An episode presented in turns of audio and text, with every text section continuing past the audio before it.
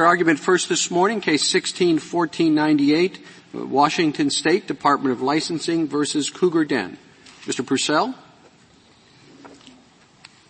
Mr. Chief Justice, and may it please the Court. Washington's fuel tax taxes fuel, not highway travel. The tax is non-discriminatory, and its incidence is off-reservation, so it applies to Cougar Den unless preempted by express federal law. Nothing in the Yakama Treaty preempts this tax. The treaty guarantees the tribe the right, in common with others, to travel by public highway, but it says nothing that would preempt a generally applicable tax on goods like this one. The I'm sorry. Could you tell me, could you tax the tribe's buying of the fuel in another state? Well, they the take treaty, a truck, they leave your mm-hmm. state, they go to another state, they buy the fuel. Can you tax them in the buying of that fuel? The other state could certainly tax them that, Your Honor. They've conceded that. Whether we could tax them as a matter of state law, I don't think so, but, but, but right. not, certainly not so under the, the treaty. The question is, in my mind, mm-hmm. whether the travel rights to freely use the highways permit you to tax them for an incident ca- carrying the fuel from another state on a highway through your state, correct? Now, the court below called this an importation tax. Right. You've been resisting that and you call it a use tax.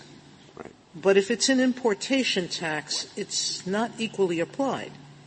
There are wholesalers of all kind who can import without paying the tax, correct?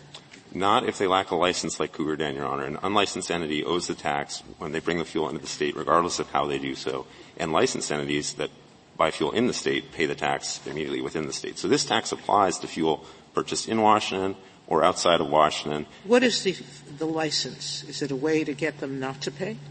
Who pays for the fuel then, once you're licensed? You're a wholesaler, you bring it in, I'm assuming by vessel or by pipeline. Well, uh, then, oh, sorry, sorry, Your Honor. Then the person who buys the fuel uses it, correct? Well, if you're bringing it into a terminal or refinery, then, then the tax is due when it's picked up at a terminal or refinery. Who actually pays the tax is a complicated question depending on whether the entity that owns the fuel in the tank uh, is a supplier or not. Uh, but that's when the tax is due. If we accept that the travel provision entitled this tribe to travel with goods back and forth to a market without a tax, without a license, just like in the fishing rights case, then what gives you the right to charge them within the state? Meaning they're traveling free of tax, free of license. They go to the reservation, you can't tax them on the reservation. So I'm not quite sure what permits you to tax them at all. Well, if you can't tax them when they picked up the fuel. There's two crucial points about that, Your Honor. First of all, Cougar Den concedes that we could tax a purchase or sale that a Yakama member makes outside of the reservation, even though that would not have been taxed in 1855. What's doing the work at work- the market? At the market, yes, but, but but you've just admitted that at the market where they picked this up, you couldn't tax them. Well, the point is, Your Honor, the treaty did not preserve everything exactly as it was in 1855. The key point here is that this court has adopted a clear rule that as to off-reservation taxes, ta- off-reservation state taxes can be applied to tribes if, if they're non-discriminatory and, and if the incidence is off-reservation, and here that's the case. So, Mr. Purcell, th- there are a lot of issues in this case, but just to make it easier for me, could I ask you to assume a couple of them and then co- we could focus on one? Sure. So, you know, one issue is does the right to travel include the right to travel with goods? And I'm going to ask you to just assume that it does. Okay. And then another question is, um, does this treaty uh, preempt generally applicable taxes? And I'm, that's, you've been talking a lot about that. And I'm just going to ask you to assume that it does. In other words, you know, if, if, if you have a toll on a road, for example, mm-hmm the fact that it's generally applicable, you still can't apply it to members of the Yakama Nation. I'm just going to ask you to assume that, okay? Mm-hmm. So if both of those things are true, mm-hmm. Th- then it seems to me we come, to me, the hardest issue, which is how do we look at this tax? Do we look at it as a tax that is preventing the Yakama from doing exactly what they um, bargained for in this treaty. In other words, it, you know, it's not preventing, but um, burdening the Yakama from traveling on roads with goods. Or you keep on saying, well, no, because it's not targeted at that. It's not directed at that. It's a more broad tax on uh, the possession of fuel. And I guess what I want to ask you is why that matters. I mean, it, it, it does seem to me that from the Yakama's point of view, and they're after all the people who entered into the treaty, from the Yakama's point of view, this tax is burdening exactly what they bargained to get, which is the ability to um, uh, transport their goods without any burdens, without a tax. No, Your Honor. This tax applies to the fuel itself, regardless of whether or how it's transported. I, I know. I, I, maybe I'm not making myself clear. You're sort of saying, well, the tax applies in other circumstances to people who aren't transporting fuel. But I'm saying, from the Yakama's point of view, they're transporting goods on the road exactly as the treaty says they can. And why do they care if you apply your tax in other circumstances as well? Why should they care? Why does it matter what the full scope of the tax is if, from the Yakama's point of view, the tax burdens exactly what they got as a result of its treaty? Because, Your Honor, this Court has never said that a person or a company can make an activity exempt from state law, an activity like fuel possession, by engaging in that activity while also engaged in a treaty-protected activity like travel. If that's the rule, then a Yakama member could possess illegal firearms or illegal drugs or diseased apples in their car, to just give a range of examples, and bring them into the state and say, your laws against these things violate my right to travel by public highway. And that cannot possibly be the right approach, or else it would preempt any sort of but state. even in the fishing rights case, which you don't see as um, as comparable, but others might argue it is, um, the state can regulate for public interest conservation points the Indian tribe has conceded that you can regulate for public interest on a highway. That wasn't superseded by the treaty. But what they bargained for was to, to carry goods back and forth from the market without a burden. That was their bargain.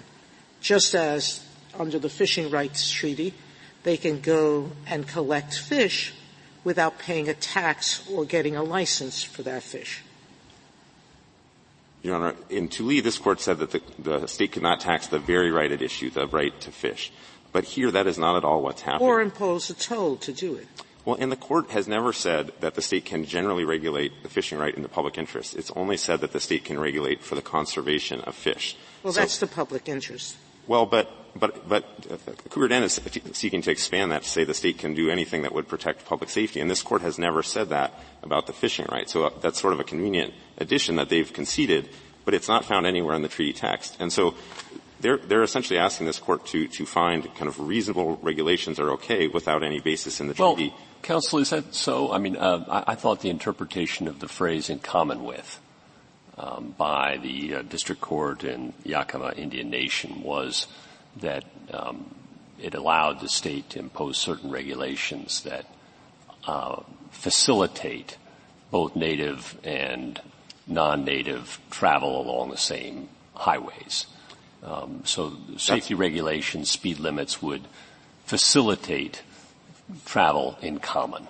That's what the district court held in Yakama Indian Nation. Of course, right. that wouldn't cover something like, for example, regulating firearm possession or no, but, apple but it does regulate the questions that we've been talking about. In terms, of, it does provide some safety regulations, for example, right? Well, presumably that would allow, for example, a speed limit, but not any other sort of regulation on the goods themselves, which is what the state's trying to do here. I mean, what's odd under the Cougar Den theory is that the state. But that's all that it, uh, under the Yakama Indian Nation holding. That's all that the treaty would allow you to do.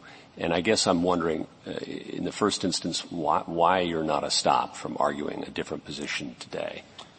For a number of reasons, Your Honor. First of all, treaty, this court has always treated treaty interpretation as a question of law for this court to decide de novo. And that's how this court has always approached treaty interpretation. It has never considered itself bound by legal conclusions reached by a lower court, even in the same case. Well, I, I don't feel bound.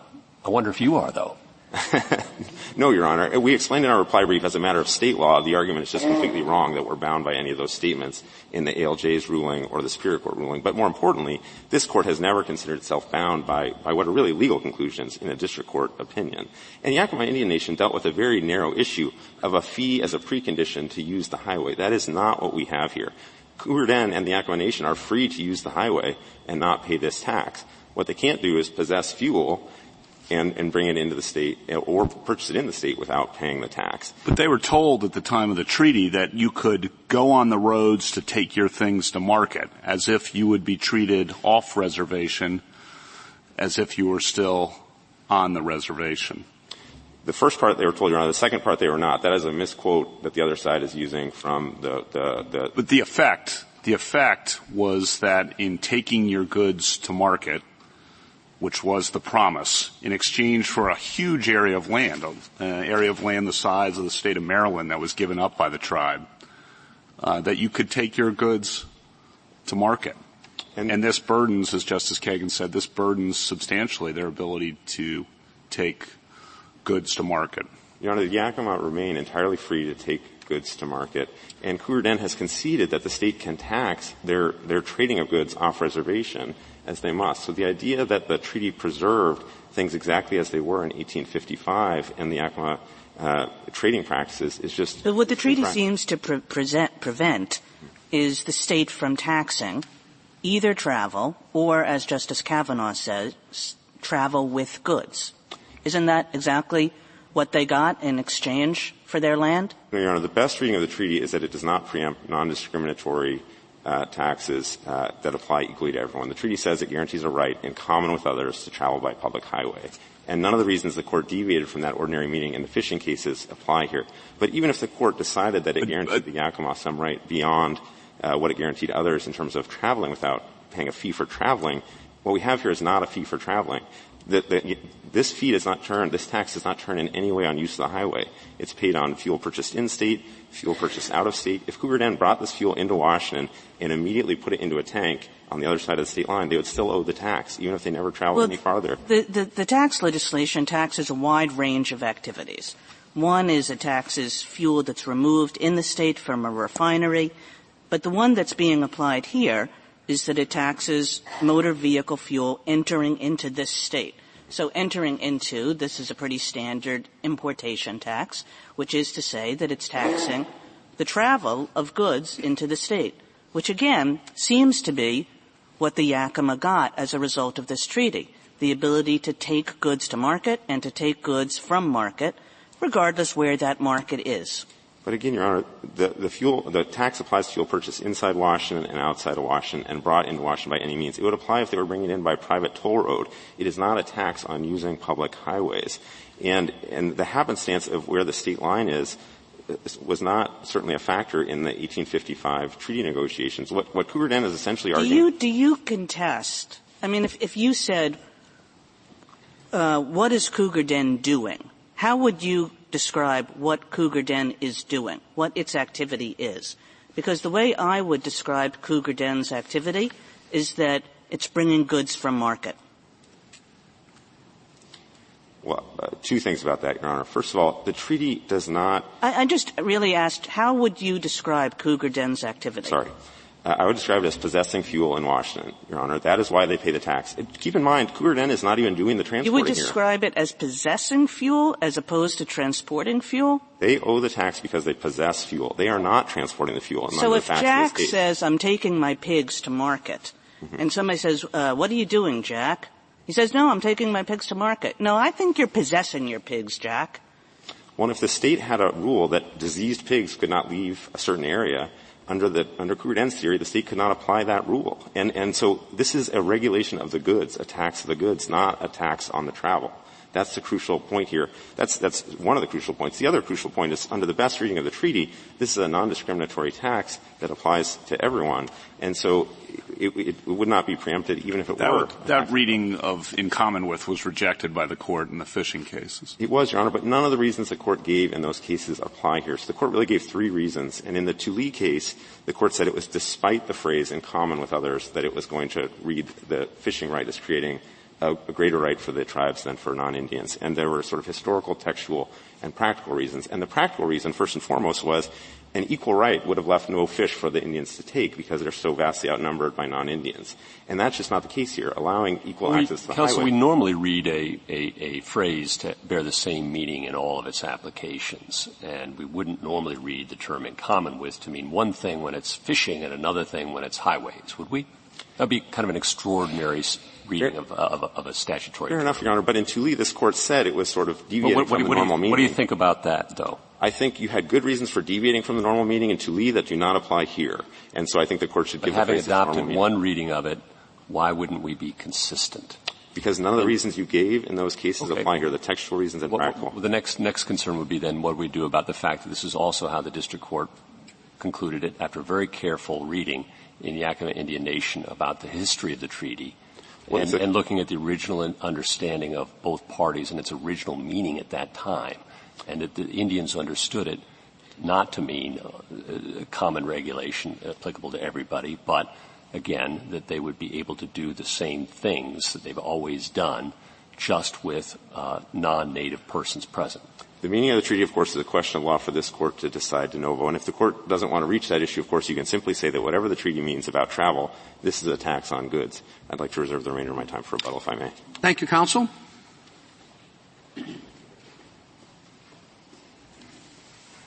Not, not so fast. I did that once too. Uh, Ms. O'Connell. Mr. Chief Justice, and may it please the court.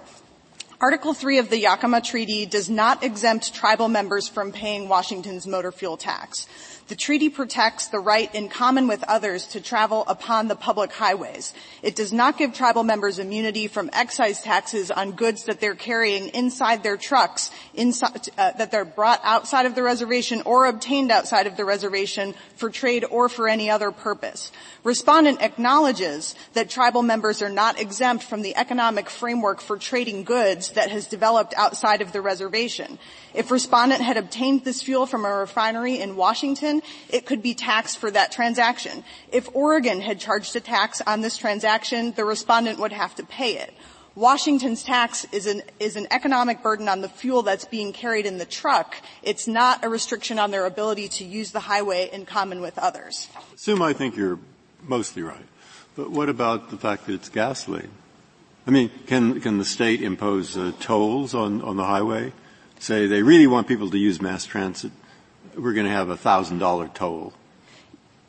Uh, I don't. Can they do that? The state, well, the state could impose a one thousand dollar toll if it was doing that for everybody. Yeah, it's I doing it for that, everybody. Now, by the way, nobody or hardly anyone can use the highways, including the tribe. I think that that hypothetical is quite unlikely simply because the, I believe that there are unlikely to impose it. That's why it's a hypothetical.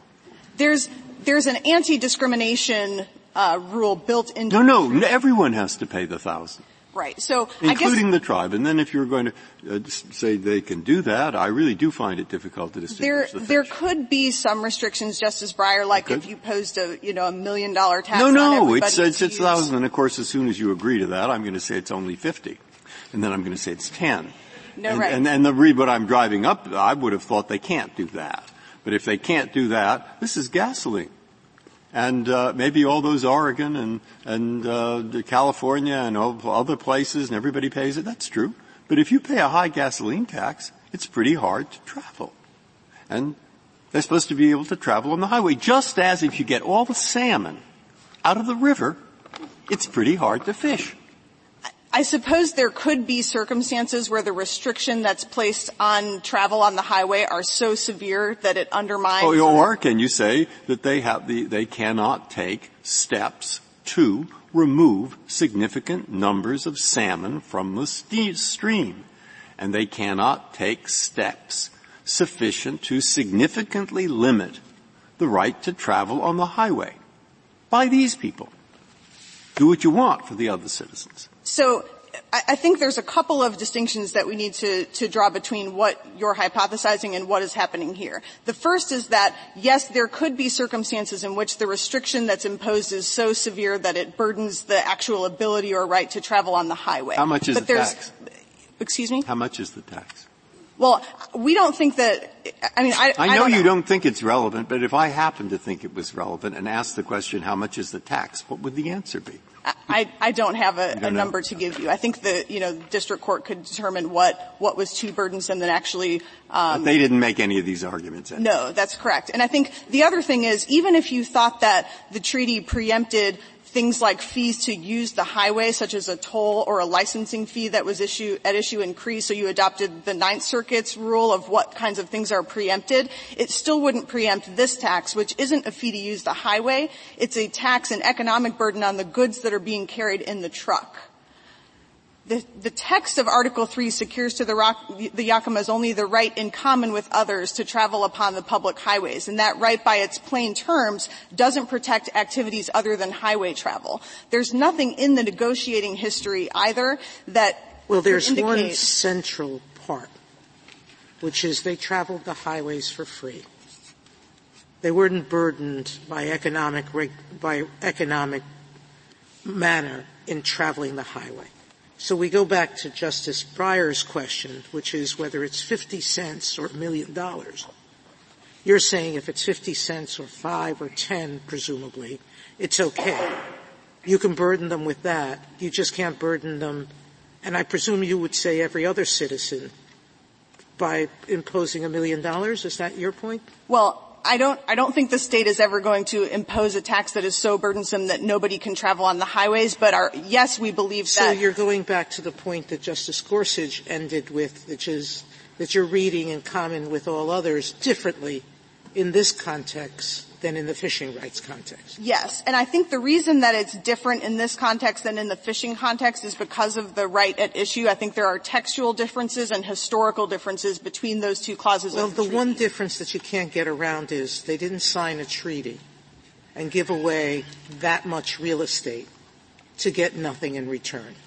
To be treated exactly like every other citizen in No, traveling the highway. I think one, one thing that is really, really important about this right to travel provision, the right to use the public highways, is that the, the tribe was receiving an assurance from Governor Stevens that if they gave up the rest of the land in exchange for the reservation, they would still be able to leave the reservation, they would still be able to travel throughout the area, um, and that they would be able to do so without discrimination against them, without taxes imposed or without um, rules imposed that were unique said it, to without taxes imposed.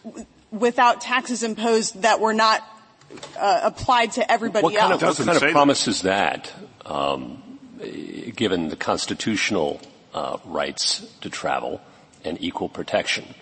Is that a is that a is that an illusory promise?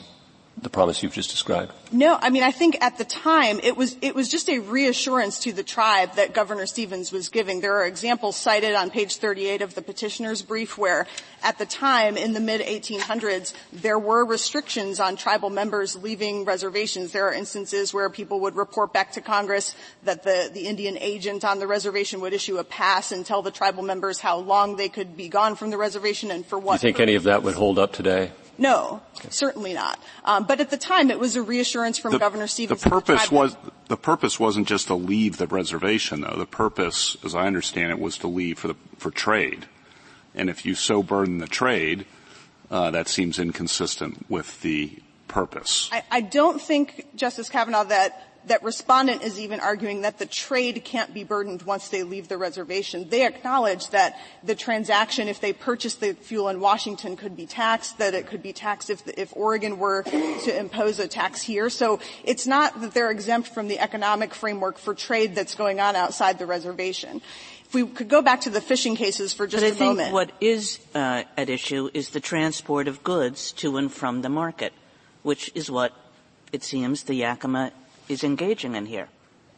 That's true. I mean, they are transporting goods from market and they are, when they come back from Oregon with the fuel, but that's not, the treaty just protects the right in common with others to use the But public if, highways. if I disagree with you on that, and I hadn't understood that you were taking that position in your brief, but if I disagree with you on that and I use, and I understand in common with the way Tulee understood in common with, then it seems, well, there they are. They're doing what this treaty says that the, uh, that this, they're doing exactly what this treaty protects, which is transporting goods to and from market. I think that under that view, Justice Kagan, the, the most you could get is to the Ninth Circuit's line, where they've said that the state can't impose a, a fee like a licensing fee or a toll or something like that to use the highway, um, even if it's being imposed across the board. What's happening here is a different type of restriction. It's an economic burden on the goods that are being transported to and from market that the respondent concedes it could be taxed for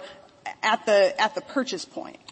But not because of the, but not at the movement point, not, not when it, uh, the, the goods go from one state to another on the highway. Right, but the, the, distinction between those things I think is pretty thin. Oregon could have could have taxed this transaction. It doesn't because Oregon, like Washington, doesn't place a tax on fuel that's headed out of the state. They assume that it will be taxed once well, it, it gets might to the be thin, state. but shouldn't we say that the state has to do things the right way? Which is to say the state has to do things without violating the treaty. And if the state has another way to do it, go for it.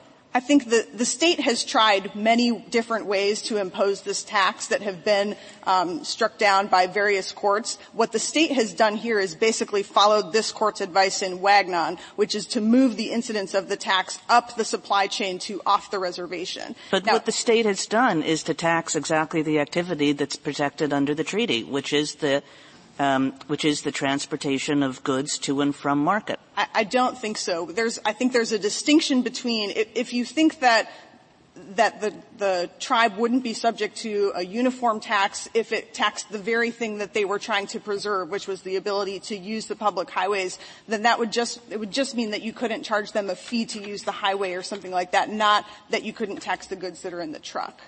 I think one, thank you. Thank you, counsel. Mr. Unikowsky. Mr. Chief Justice, and may it please the Court. The Yakama Treaty preempts the application of the fuel tax to respondent for two reasons. The first reason is that when respondent transports fuel, it exercises the right to travel secured by the Yakama Treaty. As such, it has the right to do that without incurring a tax obligation, regardless of whether this tax is styled as one on possession or transportation. Second, even if this case turned on what the tax is on, this really is a tax on transportation because that's what the statute says and that's how the state court construed it as a matter of state law. So if, if this, these were apples coming into the state of Washington and there was a fee uh, uh, uh, to, uh, or they inspected the apples to make sure they weren't diseased, and the people who owned the apples had to pay that fee. Uh, is that problematic? If it wasn't motor fuel oil, but just apples to feed, uh, to inspect the apples, to prevent disease from spreading to other Washington apples? Your Honor, we wouldn't object to the inspection at all. We, we might object to the fee, but the inspection. Oh, well, that's kind of the, well, in other words, everybody else bringing apples in has to pay the fee to inspect the apples, uh, but the tribe doesn't, even though, uh, uh, or the, I, the fee can't be assessed if the tribe is transporting the apples? Yeah, I think that if the, all the tribe is doing is transporting the apples, we absolutely agree that tr- the apples can be inspected. We agree that for regulatory purposes, but, but, that's fine. But the, no fee can be assessed if the tribe is transporting the apples? Yeah, I think that a fee that goes into the you know the general treasury of the state uh, cannot cannot be assessed on the tribe when they're exercising the treaty right. But even if the apples don't belong to the tribe, they're bringing them to somebody. You know, they're just bringing them down the road. Well, it would depend on who has to pay the tax. So there, in this particular tax, um, if you just appoint an agent to transport it for you, you, the importer who appoints the agent, pays the tax. So I think that if the tax was levied on the person who, so if the taxpayer was the person who owned the apples and they just hired a, an Indian in a truck to bring it, yeah. but the state, yeah, then I think that the isn't that what's going on here? I thought it was no. the owner. I thought it was the owner of the fuel that is taxed, not the not the yes, transporter. That's Cougar Den. Yes, that's Cougar Den, Your Honor. That's respondent. The Indian owns the fuel. So it's not who owns it. it it's not a, a separation between the goods and the transport, right? No, Your Honor, I, what the statute does is it says that it's the transportation that's taxed, but the tax is imposed on the owner. So if you hire someone in a truck to transport for something for you, it makes perfect sense that the state wouldn't want the trucker to have to pay this tax, which will probably exceed the fee he's getting for transporting it. So the state, the statute imputes the act of transportation to the owner of the fuel. That's in the definition of motor vehicle fuel importer. And so in this case, Cougar Den transports the fuel both via an agent, which is a contractor, and also it uses its own trucks. There's a declaration in the record that says that sometimes it uses its own trucks, sometimes it hires a contractor. But Cougar Den. So, so if it's the owner, why do you, why does it interfere with a right to travel? Well, it's, it's, the, it's the owner's transportation either itself or via an agent. The state's never distinguished, by the way, the transportation via Cougar Den's own trucks and via its agent. That's just the argument the state did not make in its brief. And, you know, so ultimately it's the owner that pays the tax, and the idea is if you hire a trucker, that's not different from just using the trucks that you own. The point is the sine qua non of taxation under the statute is the transportation of goods to market, and whether you do it with your own truck or you hire someone else in a truck doesn't change the fact that Does it make a difference? I think this is the argument on the other side that it's assessed per gallon. In other words, that suggests as opposed to per mile that you're carrying it. No, suggests that it's it's based on possession. If it's based on right there at that moment, how much do you have? They don't care where it's going. They don't care if you use it all up right at the border or, or whatever. It's, it has nothing to do with with travel. It's purely on the good itself. Well, I don't agree. I don't think that you can just say a tax is on a good. I think this court has always required an analysis of the precise activity engaged in by the taxpayer. So the Wagnon case, the argument that the tribe made in that case was that really this is a tax on the fuel that's sold at retail. And the test this court adopted was you've got to have this focused analysis of what is the taxpayer doing that triggers the application of the tax. And in this case, the thing that the taxpayer is doing is importing the fuel. By its terms, the statute says that the taxable event is the entry of fuel into the state. So the traveling with the fuel. And the taxpayer, under the statute, is defined as the importer. And so I think that just has to be a, a, tax on importation. And incidentally, it's not even just that it's the importer that pays the tax. The tax actually distinguishes for licensed importers between people who use highways and people who don't use highways. And I'm, I'm sorry. But what if the I mean, what if the statute said the first entity to possess the fuel in the state must pay the tax? So we would still say that's preempted, although our legal analysis might differ a little bit. Why would that be preempted? Well, first of all, I think that as applied to fuel that comes in from out of state, really first possession just is inherently importation. In other words, you can't be the first possessor of fuel, at least that originates out of state, unless you're the one hauling it into the state. So in that context, I just think first possession kind of means. Well, I thought you just said we have to focus on what the statute says is being taxed. So if the statute says expressly that possession is being taxed, that doesn't matter. Okay, so we, we have two arguments in our brief, a broader argument and a narrower argument. The broader argument actually doesn't depend on what the statute says, it depends on what the tribal member is doing. So if the tribal member can show that the only thing that they're doing is exercising a treaty right, which is to say transporting goods to market, then they don't pay the tax, no matter how the statute is styled. Well, then that's very artificial, and you get into this metaphysical question of what they're doing. They're doing many things. When they're, you know, when the farmer is bringing his pigs to market, he's doing many things. He's traveling with the pigs. He's possessing the pigs. He's uh, breathing. He may be doing all kinds of other things. Well, yeah, but I think that it, things that are inherent in transportation, like breathing while you're transporting it, I think would be sort of wrapped up in transportation. I mean, and on the facts of this case, what we have here is the, uh, an Indian distributor transporting fuel to an Indian reservation to be sold to an Indian retailer on the reservation and potentially to Indian customers. Really the only connection that Cougar Den has off reservation is that it's hauling this fuel. The, the, the thing I don't understand is that many states have laws against bringing in diseased apples, all kinds of things. All right? So if they don't bring it in, you can't transport it at all. So if your point is that they have a right to transport things, I would have thought you would have said a ban was worse. Because after, but you don't. You say a ban is okay, but a tax isn't. That's your argument. Yes, that is okay. our argument, Your Honor. Now, if a tax, what they do in this state is they have a tax which says if you buy goods to use in your house somewhere else, you have to, you have to pay a use tax when you bring it into our state. And then another state says we're going to legalize marijuana, but we tax it pretty high. And another state says uh, uh, we have, you know, you, I can go on and on and on. And you're saying, well, this tribe, it doesn't have to pay the tax on marijuana. It doesn't have to pay the ordinary sales tax, which take the form of a use tax in the state. And I could probably think of ten other examples. And my goodness, I say why? Why not? Is, is, that your position, what I said? No, it is not our position. Good. Not now, fine. I'm glad it isn't because my own position had a good argument against. But I'd, like, I'd like, like to, I'd like to know what your position is then. We are not claiming exemption from sales taxes. We draw a distinction between the acquisition of something, which is not travel, and the transportation of something that is. So if you. So especially for gas.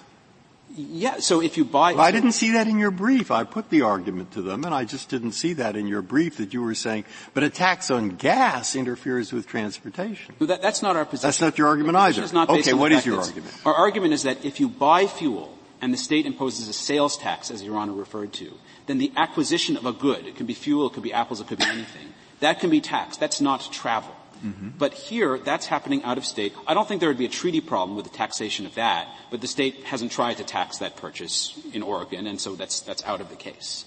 And so the only thing that the state is taxing in yes. the state of Washington yes. is the transportation. So it's actually. What do you mean? The, does it say it taxes the transportation? I think it does. I mean, it talks. It does. taxable. The sta- you know the statute better than I. Does the statute say we impose a tax on the transportation of gasoline? You want, I'll tell you the words of the statute and then what the state What's the answer, yes or no? It doesn't use the word transport. But the state court said it taxes transportation, and the state court authoritatively construes state statute. Well, it uses the what word is the enter. Word? It, enter, yeah, it uses is enter. It? It says it's entry a fuel. The taxpayers quote the importer, and the state court. No, what does the word of the statute? The entry. That is the taxable you get a tax, entry into a the tax state. is imposed when a good enters. Yes. A tax is imposed of 90% when marijuana enters this state. And, and you just told me that would be okay the taxpayer is defined as the importer, and the state court construed the statute as a tax on transportation. An importer of marijuana must pay a tax of 90 percent. Yes, I think that you say that is legal or illegal. I think if it was a tax on marijuana, I, I just what I just I, I don't said. see a difference. Is it legal or illegal? If it was just a tax, it probably you heard what I legal, said. Your Honor. A tax. The statute says a tax on marijuana is imposed. Now, what were the words you used? I wanted to use the same ones. Yeah. Upon entry of the marijuana into the state. That's yes. all. I just trying Our position to think. does not depend on the good that's being imported. If it's a tax on fuel or a tax on marijuana, it would be the same all thing. Right, so now what you're claiming is that, and this is what's bothering me, and I'm trying to get to it. You're saying that the tribe, unlike anyone else in the state, can refuse to pay taxes that really have nothing to do with transportation, but have to do with drug regulation, which have to do with uh, uh, uh, keeping uh, uh, certain bad things out, which have to do with uh, raising money for other reasons. Now, that you see what I'm saying? I'm saying the I, common sense of it is, why would this treaty give a tribe the right not to pay taxes that have really nothing to do with transportation? That's just the way, etc. All right, let me answer that in two ways. The first answer is if it's truly a regulatory fine, if it's like you can't possess marijuana and we are punishing you, then we don't view that as a tax. We view that as a regulation. I think that, you know, the distinction between taxes and fines might in some cases be difficult to identify. Not in this case. This is definitely a, a tax. So where do you get the difference between a regulation and, uh, and, and a tax under the words of the treaty? So, I, I, so we're following this court's decision in Tulee and Yakima Indian Nation. I'm not trying to evade your question. The words of the treaty, I think it's the, in common with language, that opens the door to certain types of regulatory rules.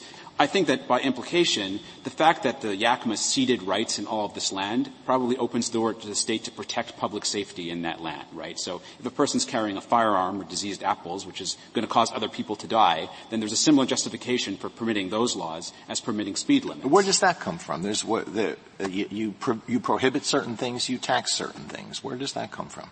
Well, so this is the line the court drew in the Tulee case with respect to the fishing clause, and in the Puyallup case, there's like explicit language saying we distinguish between the two. So we're following the court's lead on this issue. And the court has essentially said that a, a tax isn't necessary in the relevant sense, and so you don't need the tax to ensure that non-Indians can use the resource in common with Indians. And similarly, I don't think you, you need a, a, a tax to ensure, you know, public safety in the relevant sense, whereas I think that you really need to prevent, you know, diseased apples or firearms in order to protect public safety. If an off-reservation sales tax is okay, as you say it is, why is an off-reservation possession tax not okay?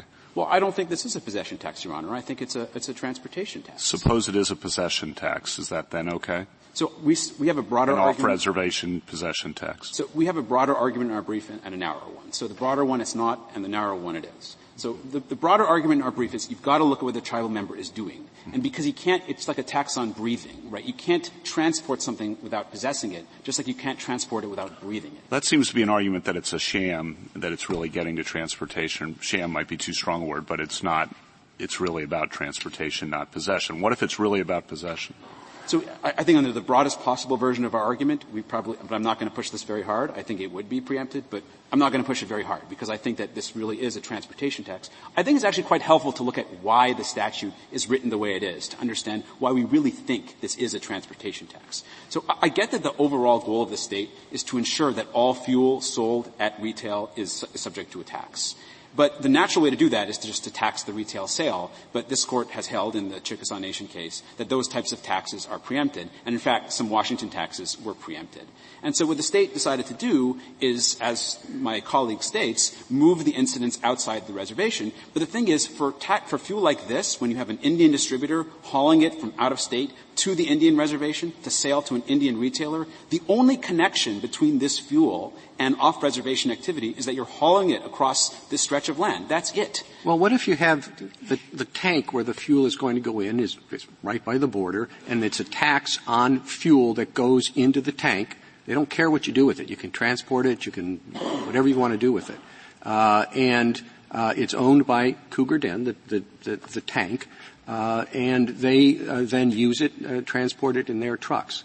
In other words, the state doesn't care about transportation. It just wants, as soon as it comes into the border, uh, with no involvement by Cougar Den, it comes into, uh, it's taxed in their tank, and then that's it. End of story as far as the state's concerned. I, mean, I understand that overall the state just wants the money in some sense, but the reason it's t- structured this tax this way is because it knows. No, I'm talking about my hypothetical tax. Okay, it's as soon as it goes into uh, uh, a tank, not one of the tanker trucks, then it's taxed on that. As soon as you it enters into a tank uh, at the border, uh, and it's taxed. Is that okay? Nothing to do about transportation at all. Well, if you're referring to like taking the, the fuel from the truck and putting it into a big tank off the reservation at the border, th- if that's the hypothetical. A non, non-Indian truck. Yeah, that, if, if that's the hypothetical, then that wouldn't be transportation. That would be delivery to some retailer, to some other tank or something like that. So I, I think that we draw this, you have to look at the taxable event. If the event is the transportation, there's one result. If it's the delivery to a big tank outside the it reservation, doesn't say transportation. It, it, uh, it says bulk entry or something like that, non-bulk entry. And what I'm actually bothered about is people are going to buy millions of things online. And so a state says the following. We just want our sales tax. And so they pass a statute that looks like this. When something you've bought online enters into the state, a tax is due. You know, that's pretty close to this statute. And what I'm having trouble is seeing how your argument that's why I had there's other arguments where it's just fuel, but you don't accept that. Okay. How your argument would permit the state to, it would deny the state the right to tax the Indian tribe when they've done what everybody else has done, just bought things online, and they haven't yet paid the use tax or haven't yet paid the comparable sales tax. Now, that's what's really bothering me. And, and if you can give me a minute or so on that, I would be helped. Yeah, I'm happy to. So on the, on the, hypothetical of buying things online, I think it would depend on how the st- statute defined the taxable event. So of course there's, there's some recent developments in the law in the Wayfair case involving out-of-state taxation. So if the state is capable of taxing the sale, in other words, the taxable event is the transaction itself, that wouldn't be a treaty issue. There might be other issues, dormant commerce clause, whatever. That wouldn't be a treaty issue. So if that, that is the incidence in some sense of the tax, if that's the thing that's being taxed, then that wouldn't necessarily be a treaty problem. So incidence is you're, you're shipping something into the state from out of state. That's what it was in the in the sales and compensating use tax case. Yes, Your Honor. So if, in other words, it depends on what's being taxed. So if it's the shipment on the highway and it's an Indian who's paying the tax, then I think that that would, that would restrict the right to travel because. But it's the shipment of goods into our state. You're selling something to a state resident, you have to pay the tax. On the goods that are so, sold to an in-state resident, I, I think that, uh, again, this court has really drawn a, has not really talked about it in terms of a tax on goods. The, the, court has analyzed it in terms of a tax on the relevant activity. So there's a tax on the sale or a tax on the transportation, but you've got to look at what the taxpayer is, is, is specifically doing. I, I, think that's what the Wagnon, so I don't mean to evade your hypothetical, I just, I, it just really depends on exactly how the statute is structured. Suppose the, uh, suppose the fuel arrives by tanker and it is taxed uh, when it reaches the, the port of Seattle, but everybody knows that at that point it's going to be transferred to trucks owned by Cougar Den. Would that be, what would your position be? That would not be preempted. First of all, it would probably be a non-Indian taxpayer who pays the tax because, uh, assuming the tanker truck is owned by someone who is well, Indian. I suppose it's somebody in the tribe. E- even so, I don't think so. I think that the Wagnon case really, I think. Why, why would it not be? Because the taxable transaction isn't the transportation of the fuel. We don't read this treaty, as the state claims, to have just have this broad umbrella protection of any trade that's in any way facilitated by highway travel. What we say is that you've got to have a very focused look at what precisely is being taxed. Why does it matter whether it arrives by sea or across the border from Oregon? Well, if the, if the relevant taxable event is the um, entry into a port, if the relevant taxable event is the possession, the first possession within the border of Washington, well, it depends. In that scenario where it arrives by a tanker truck, the first possessor is someone who's using a big boat and is not traveling on public highways. So that possessor is not exercising any right under the treaty. Now I understand there might be downstream economic consequences on Cougar Den, but I think that we're just trying to follow the analysis in the Wagnon case, which has required this specific analysis of what's being taxed. I, I think Mr. the Wagnon, yes. it, it seems to me you can look at this in one of two ways, and which way you look at it, in part, you know, suggests who should win. Um, the first is you, sh- you could say, what is the taxpayer here doing? Is what the taxpayer here doing within the terms of the treaty? And there, it just seems to me that you win because what the taxpayer is doing is transporting goods to and from market. You can say he's possessing the goods, you can say he's breathing while he's transporting the goods, but what he's doing is transporting goods to and from market. So so that suggests that you should win, where the focus is on the activity taxed. But what I hear the state and the SG in its brief saying is you shouldn't focus on the thing that the taxpayer is doing. You should instead sort of look to the purpose of the state. You should look to what is the full scope of activities that the state is trying to tax and why they have this tax. And according to them, they have this tax because they want to get to every single taxpayer who possesses fuel in the state. And this is what's necessary to get to Yakama taxpayers. So what should we focus on? The activity that the taxpayer is doing or the purpose of the state legislation? Of course, I think it's the activity, and I think that your question is really what this case boils down to. And I think there's a lot of reasons why the former answer is correct and the latter is not. First of all, I just think that the treaty right focuses on the Indian's right. It says the Indian has the right to trade and to travel, excuse me. I don't see a focus on sort of the holistic intent of the state in why it's enacting a particular tax. Also, I think in the Wagnon case, the whole argument by the tribe in that case is that what the state was really trying to do was burden things on the reservation. The court said we don't look at these broad assessments of purpose. We, under, we look at this formal analysis of the thing that's being taxed, and that's really just the analysis that we're asking the court to do here. And actually, in the right to fish cases, the court has done the same thing. Look, the court has understood the right to fish as essentially providing an easement on private property to fish that preempts any state laws that would prevent you to going on the property. Those laws were the ultimate generally applicable laws. They applied to Indians and non-Indians. They applied regardless of whether you're going on the property to fish or to do something else. They had absolutely nothing whatsoever to do with fishing, but they were still held to be preempted because you looked at what the Indian was trying to do, which is fish, and the court held that the treaty gave the Indian the right to do that. I think that's also true, by the way, with like the on-reservation tax versus off-reservation tax distinction. Like in Chickasaw Nation, this court held that uh, a, a tax on, reser- on, on, reservation activity was preempted. The tax at issue had, was not targeting Indian reservations. It was a generally applicable tax that applied to everybody. But as applied to protected activity, in that case on reservation activity, the tax was preempted. Are you, uh, um, re- retailers, these are off res- reservation, the retailers of the fuel. They are off reservation or on reservation? The, the, retailers are exclusively on the reservation. That's why the state doesn't, isn't able to tax the sale because it's an Indian retailer. All of the retailers that Cougar Den sells to are Yakama retailers on and they the sell to not uh, people, not exclusively people on the reservation, right? That's true, but we haven't disputed that the state can collect, order the retailer to collect the tax from non-Indian consumers. So if the state is concerned about collecting that tax, we haven't disputed that's the way to do it. And this is what the court said in Chickasaw Nation. It says if the state wants to make sure this tax is collected from non-Indian consumers, it could just amend its laws to, to provide that. And we haven't disputed. I'm not talking about non-Indians. I'm talking about the Indian consumers.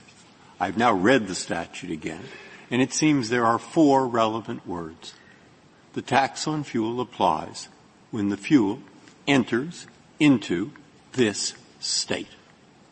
And now all I have to do is substitute for the word fuel things bought online, which could be anything at all, uh, and then we can have diseased things, or I don't know what, marijuana, and you are saying, and I think you are saying this, that this statute, which had to do with travel on the roads, applies to all those things. As long as they use the words, the tax applies when it enters into this state. Now, I hope I'm wrong, or maybe I'm right. I don't know. I want to hear your answer. That's not exactly our position because there's a few other things that have to be true. So first of all, the tax. Yes, that also, by the way, has to be the case that it goes by FedEx or it goes by UPS or it goes by uh, a truck or something like that. It can't just go by an airplane and be delivered by a drone. I've got that. Now, what else?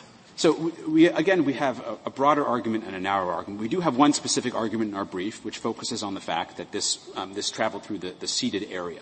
Now, I think that we, it would still be preempted even if it was outside the ceded area. But sort of the narrowest argument in our brief goes like this, right? To look at what the Indians secured, you have to look at what they had. And they had something special on this particular stretch of land, which is a uh, tax immunity. And therefore, if you want to look at what they kept, it's an immunity that applies specifically when the truck is going across that land. Now, I will say that for off, for, for travel off the ceded area, I, I, probably still would be arguing preemption, given that the treaty by its terms applies to all public highways. But the narrowest version of our argument in our brief really only applies to this particular travel because of the special rights that the tribe enjoyed on that stretch of land at the time of the, the, the language of the treaty does not distinguish, though. That's correct. The ceded area and the other area. So the, the, textual hook for that would be the word secured, which this court has construed as requiring looking at what they already possessed. And, and another question, which is your your position depends on disaggregating uh, possession and transportation, but you could possess something without transporting. You can obviously transport without uh, possessing fuel. Uh, so the tax, wh- why can't we uh, disaggregate possession, transportation? Well, first of all, I think that in many ways these are state law questions. Like there's this fundamental dispute in this case about whether this is just like one statute on first possession or a whole bunch of different subsections that are taxing different types of things, one of which is transportation. And it's kind of like a philosophical question, but I think that ultimately that's a, a state law question, not a federal question. It seems to me if the state court is construing authority. So if a state court construed it differently from this state court, you would have a different I, mean, I, I, think I'd probably still try to argue preemption, but I think it would be much harder than the argument I'm, I'm currently making you, to you today. Um, because the court has held that the incidence of the tax is a question of state law. It just seems to me that if, if the, the, state court is saying that this is a transportation tax and transportation is treaty protected activity, just kind of follows like almost like inevitably that there's there's preemption because you know you're taxing treaty protected activity based on the statute as authoritatively construed by the, the state court. Um, I, I just would like to say one thing about why I think that you know, it's this, what the state is doing here is quite inconsistent with I think what the expectation of the tribe would have been in 1855, because the tribe was actually specifically concerned about transporting fuel along this route. Right? And so Governor Stevens promised in the treaty minutes, you can take your goods to market to the river, which is a reference to the Columbia River. And this actually used to be their land. So, sort of as consideration for giving up this stretch of land, which at the time was their land, uh, they agreed that they would continue to to travel across it. They'd have the right to travel. And so I think it, it is a little bit of a bait and switch to the Yakamas to say, well, now we're going to basically exploit the fact that you have to travel across this stretch of land to impose this tax that we wouldn't otherwise be able to impose. And by the way, the effect of the tax is to mimic an tax on the reservation, on, on reservation retailers. And I think that, you know, I haven't talked about the treaty canons so far because I, I, think neutral principles are more than sufficient to resolve this case for a respondent. But at least under the, the g- generous interpretation principles for Indians, I don't think that's what the Indians thought they were getting, that this exploitation of the travel on the very land they gave up, securing for themselves the right to travel across it. I think that it's very natural and consistent with what I think the expectation of the Yakamas would have been, that they could continue traveling across that land with their goods as they were already doing it at the time, and, and that means uh, that, that means transporting without paying a, a fee or owing an obligation to the state. Does it mean anything that this tax is literally on traveling the route, importing by a highway? There is no similar tax on um, importation by licensed people. They don't pay the tax, only the user who buys it pays the tax, correct? Yes, I think that's actually a very important point in this case because the state cast this as a first possession tax, but honestly, that's just the state's gloss on it. That's not what it says. And in fact, that's not even how it operates. Because if you're the first possessor via a highway, you pay the tax. But if you're a licensed importer and you're a first possessor via a boat, you don't. Well, you want to characterize it as a transport tax, and the statute doesn't say that either.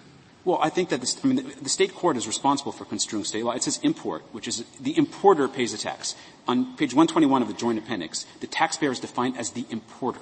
And the state courts said, which I think is intuitive, that importation is a species of transportation. And so there's an authoritative decision that this statute taxes transportation. So the problem is, is it's not consistent you're right. The wholesalers, licensed wholesalers, are the importers, but they don't pay the tax. Yeah. So this is not a tax on first possession. It just doesn't work that way. And and the state is just adding this gloss that this is just one big tax on first possession, even though obviously when you just look at the words of the statute, it isn't one. And that's why I think the court should just use the words of the statute, which talk about uh, importation and entry and the construction of that by the state court, rather than determining preemption essentially by the gloss placed on the state's attorneys based on words that are not in the statute, nor did the state court think those things to be true.